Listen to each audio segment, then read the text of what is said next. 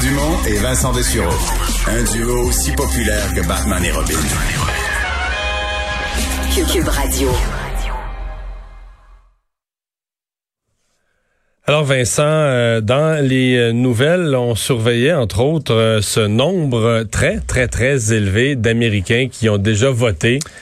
Oui, on, euh, c'est impressionnant quand même les fils. Là, je vous donnerai les détails tantôt, mais euh, presque 18 millions d'Américains ont déjà voté par Ça va vite parce anticipation. que avant hier, la nouvelle c'était 10, hier c'était 14. Ben, écoute, il y a 18. des gens qui attendent 10 heures en fil pour voter euh, et qui disent moi là je vais attendre au gros soleil à 40 degrés s'il faut, mais c'est pas vrai que je vais pas aller voter.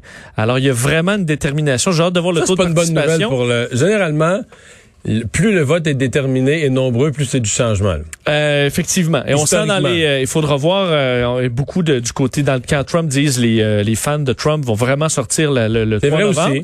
Mais euh, présentement, dans les files d'attente, effectivement, il semble avoir une majorité de, de pro-Biden. On verra le résultat, mais ce qui est sûr, c'est qu'il y a vraiment, vraiment beaucoup d'attention et d'Américains qui s'intéressent au euh, et qui veulent aller mais, voter mais le en plus vite fait, possible. là, ça va être du jamais vu en termes de, de vote, on va dire alternatif. C'est qu'initialement, on disait le vote, c'est le jour du vote. Il y a un petit pourcentage par anticipation, puis une poignée par la poste. Mais là, c'est plus ça aux États-Unis. On pense à 20% par anticipation, 40% par la poste, puis seulement 40% qui vont vraiment voter en personne le jour du vote. On est dans... Ça devient plus compliqué, la compilation de tout ça. Oui, ce qui est bien, c'est que là, avec euh, en votant très tôt, là, ça va être comptabilisé d'avance. C'est pas des votes qui vont qui devraient arriver après le 3 novembre, qui sont les votes qui sont inquiétants, là, parce que pourrait faire virer le bord l'élection euh, par après, ce qui là amène peut-être un certain chaos. Euh, mais là, en votant des semaines avant, on Ça devrait avoir le ça. résultat assez rapidement.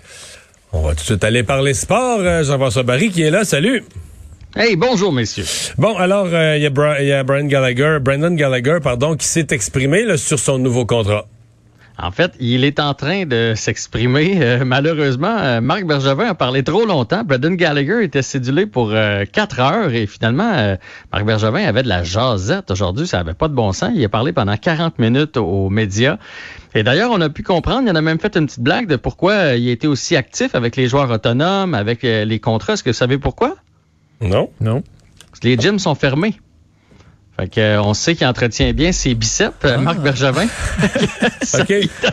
Fait que les gyms fermés, il fait sa job de directeur gérant, pas juste en, pas juste en dilettante, là, il s'en occupe pour vrai. Oui, ça lui donnait du temps. Non, mais écoute, il est revenu sur beaucoup de dossiers. On va commencer par celui de Gallagher. Écoutez, il est même devenu émotif en anglais et en français lorsqu'on lui a demandé de décrire Brendan Gallagher. Euh, il n'y avait pas de mots. euh, on a senti l'émotion monter. Il a dit c'est un joueur spécial. Il a même dit c'est un euh, avec un silence, là, avec les yeux un peu mouillés, c'est le genre de joueur avec qui il aurait aimé jouer dans, sa, dans sa vie. On lui a même demandé de le comparer, puis il a dit j'en connais pas des comme lui. Depuis son arrivée à Montréal, il a dit savez-vous combien de fois Brendan Gallagher s'est plaint de quelque chose? Aucun, aucune fois.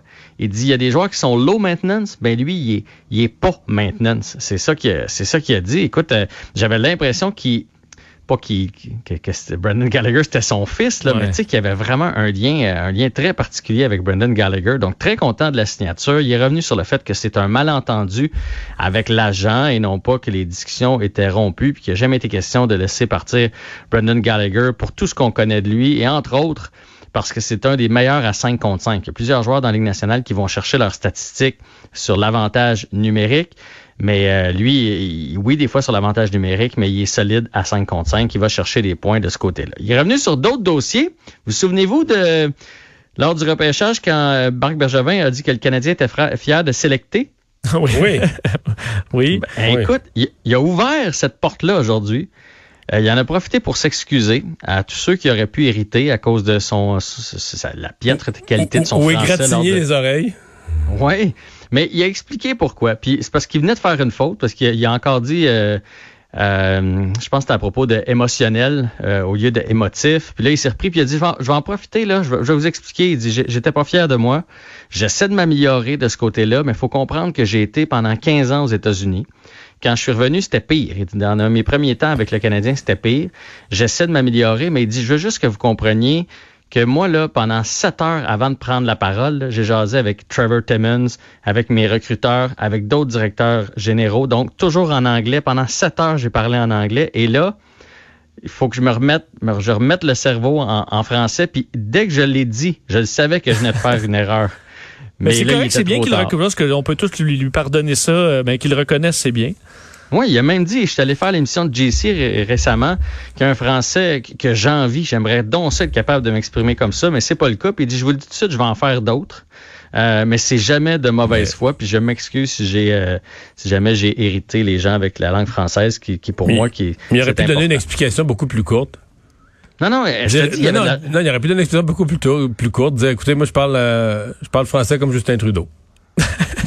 Ah. je pense qu'il y a meilleur français que Justin Trudeau. Ah, oui. En tout cas, il y a moins d'hésitation parce que Justin, euh, il y a beaucoup de. Euh, oui, le français du, premier ministre, ça, se dit bien, ça.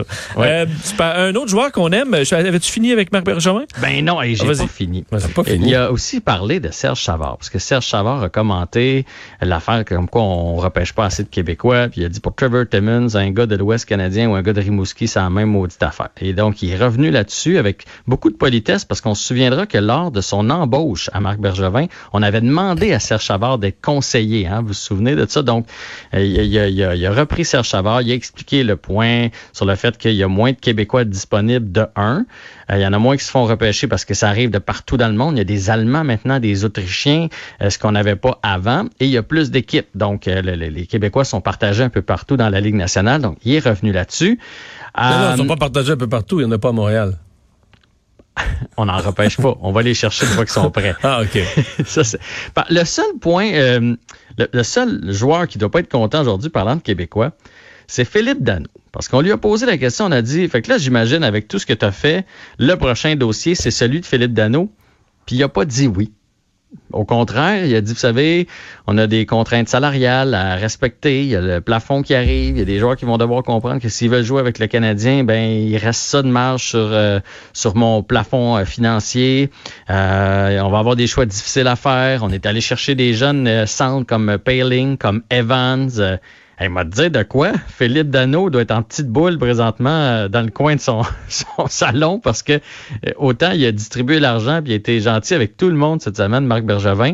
Euh, après ça, il s'est repris, puis il a dit qu'il l'aime depuis qu'il est junior, qu'il l'avait vu dans un match contre Cap-Breton, tout ça, mais il a vraiment pas dit qu'il était prêt d'une entente et même pas qu'il allait négocier avec Philippe Dano ou que ça allait se faire avant la fin de la saison. Fait que pour Philippe Dano, c'était pas une très belle conférence de presse. Et la dernière chose qu'il a laissé échapper, c'est qu'il s'attend à une cédule très serrée pour la prochaine année. Il va avoir beaucoup, beaucoup de matchs parce que ça va commencer après les fêtes. Fait que, mais il a dit un an et peut-être deux ans de cédule très, très, très serrée. C'est pour ça qu'il voulait avoir deux gardiens. Donc, euh, la Ligue nationale et le Canadien qui s'attendent au pire concernant les matchs de hockey. Et là, justement, avec le calendrier de la Ligue nationale un peu incertain, euh, je comprends qu'on envoie des joueurs en Europe là, pour s'exercer ou se garder en forme?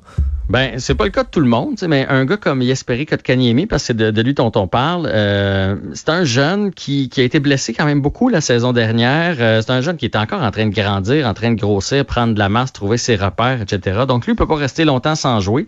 Et euh, il va jouer, il a été prêté, le Canadien a accepté de le prêter, parce qu'il y a toujours un risque hein, quand tu prêtes un joueur, il peut se blesser là-bas aussi, puis oups, le jour où ça recommence ici, ben il peut pas jouer, mais en même temps, à un moment donné, tu peux te blesser en t'entraînant ou en traversant la rue. Fait que, ils ont décidé de le prêter à son équipe euh, qui est tout près de chez lui en Finlande. Donc euh, Keke qui va qui va qui va jouer là-bas juste pour garder la forme puis garder parce qu'il y a une différence entre la forme de gym puis la forme la, game shape qu'on appelle. Là. Puis on veut qu'il on veut qu'il continue de progresser. Il est tout jeune, il a besoin de voir de l'action. Puis je pense que c'est bien normal et c'est tout à son honneur parce qu'il est millionnaire. Hein, Kotkaniemi, il pourrait décider de de se la couler douce. Ben non, il veut jouer dans son pays. Tu nous as parlé de la, d'une saison serrée. Ça nous amène sur la discussion sur de quoi va avoir l'air cette prochaine saison qui commencera dans la Ligue nationale de hockey après les fêtes et toujours cette notion là que hier M. Trudeau en a remis encore dans une entrevue qu'il a donnée à Winnipeg sur la frontière. Euh, là, c'est fermé jusqu'au 21 octobre. C'est sûr que ça va être reporté le 21 octobre au moins pour un mois, euh, mais probablement plus. Et donc, on pourrait décider que les équipes de la Ligue nationale de hockey, lorsqu'on jouera, euh, ne passent pas à la frontière. En fait, il n'y a rien qui a été annoncé par la Ligue nationale de hockey, mais c'est quelque chose qui circule depuis un petit ah bout oui, de temps. ça fait une couple de mois que ça tourne. Ouais, mais là où ça a été peut-être un peu plus confirmé, c'est que William Foley, qui est le DJ de Vegas, euh, qui a échangé hier Nate Schmidt, qui est un qui est un solide défenseur avec Vegas, au Canucks de Vancouver. Et là, en point de presse, on lui a demandé, c'est c'est pas un peu risqué, Monsieur Foley, d'avoir échangé ça dans votre division? sais, vous auriez pu un bon défenseur comme ça, vous auriez pu l'envoyer dans l'Est, euh, vous allez jouer contre lui plus souvent. Euh, ça va être quoi les retrouvailles quand vous allez euh, revoir Nate Schmidt? Et ce que le DG de Vegas a répondu, c'est pense pas le revoir cette année parce qu'il va jouer dans une division canadienne. Donc, donc. Il a l'air à savoir quelque chose qui est, qui est pas officiel. fait qu'à un moment donné, un plus un, ça fait deux. Fait que ce serait une division canadienne. Est-ce que ça va être en bulle? Je sais qu'on a parlé des fois de faire des bulles aussi, là. Mettons, pendant une semaine, ils jouent de façon intensive, ils reviennent du jour à la maison, ils retournent dans une bulle. Je sais pas ça va avoir l'air de quoi. Mais de plus en plus, on semble euh, euh pencher du côté d'une division canadienne. Ça veut dire que le Canadien se battrait avec Ottawa, Toronto, Winnipeg, Edmonton, Calgary et Vancouver, honnêtement, ça va être une division vraiment relevée là, parce qu'il n'y a pas beaucoup de. Si on enlève Ottawa, qui va peut-être être, l'équipe un peu plus faible parce qu'ils sont encore en reconstruction. Je veux dire, Canadien, Toronto, c'est du solide. Winnipeg, il y a des, une très bonne équipe à Winnipeg. Calgary, c'est vraiment beaucoup amélioré à la date limite des transactions. On sait à quel point Vancouver sont en progression avec tous les jeunes qui sont là-bas. Et tu ajoutes à ça Edmonton avec un certain, comment est-ce qu'il s'appelle? Connor McDavid et Léon Qui vient de gagner championnat des compteurs et meilleur joueur de la Ligue nationale. Fait que ça va être, euh, c'est ça, ça va être de, de beaux mais avec mais du beau hockey Avec tout ce que tu nous as dit hier, quand même, toutes ces équipes-là arrivent pas à, à côté le Canadien, là. Ouais, ben là, c'est pas. J'ai dit qu'on était compétitif. Ah, hein? ah, ah ok, ok. J'ai pas dit qu'on allait. J'en ai trop mis, là. traverser tout le monde avec une main dans le dos non plus, là. Ça, c'était une autre histoire. J'ai poussé trop poussé. Bon, salut, à demain, merci. À demain. Bye.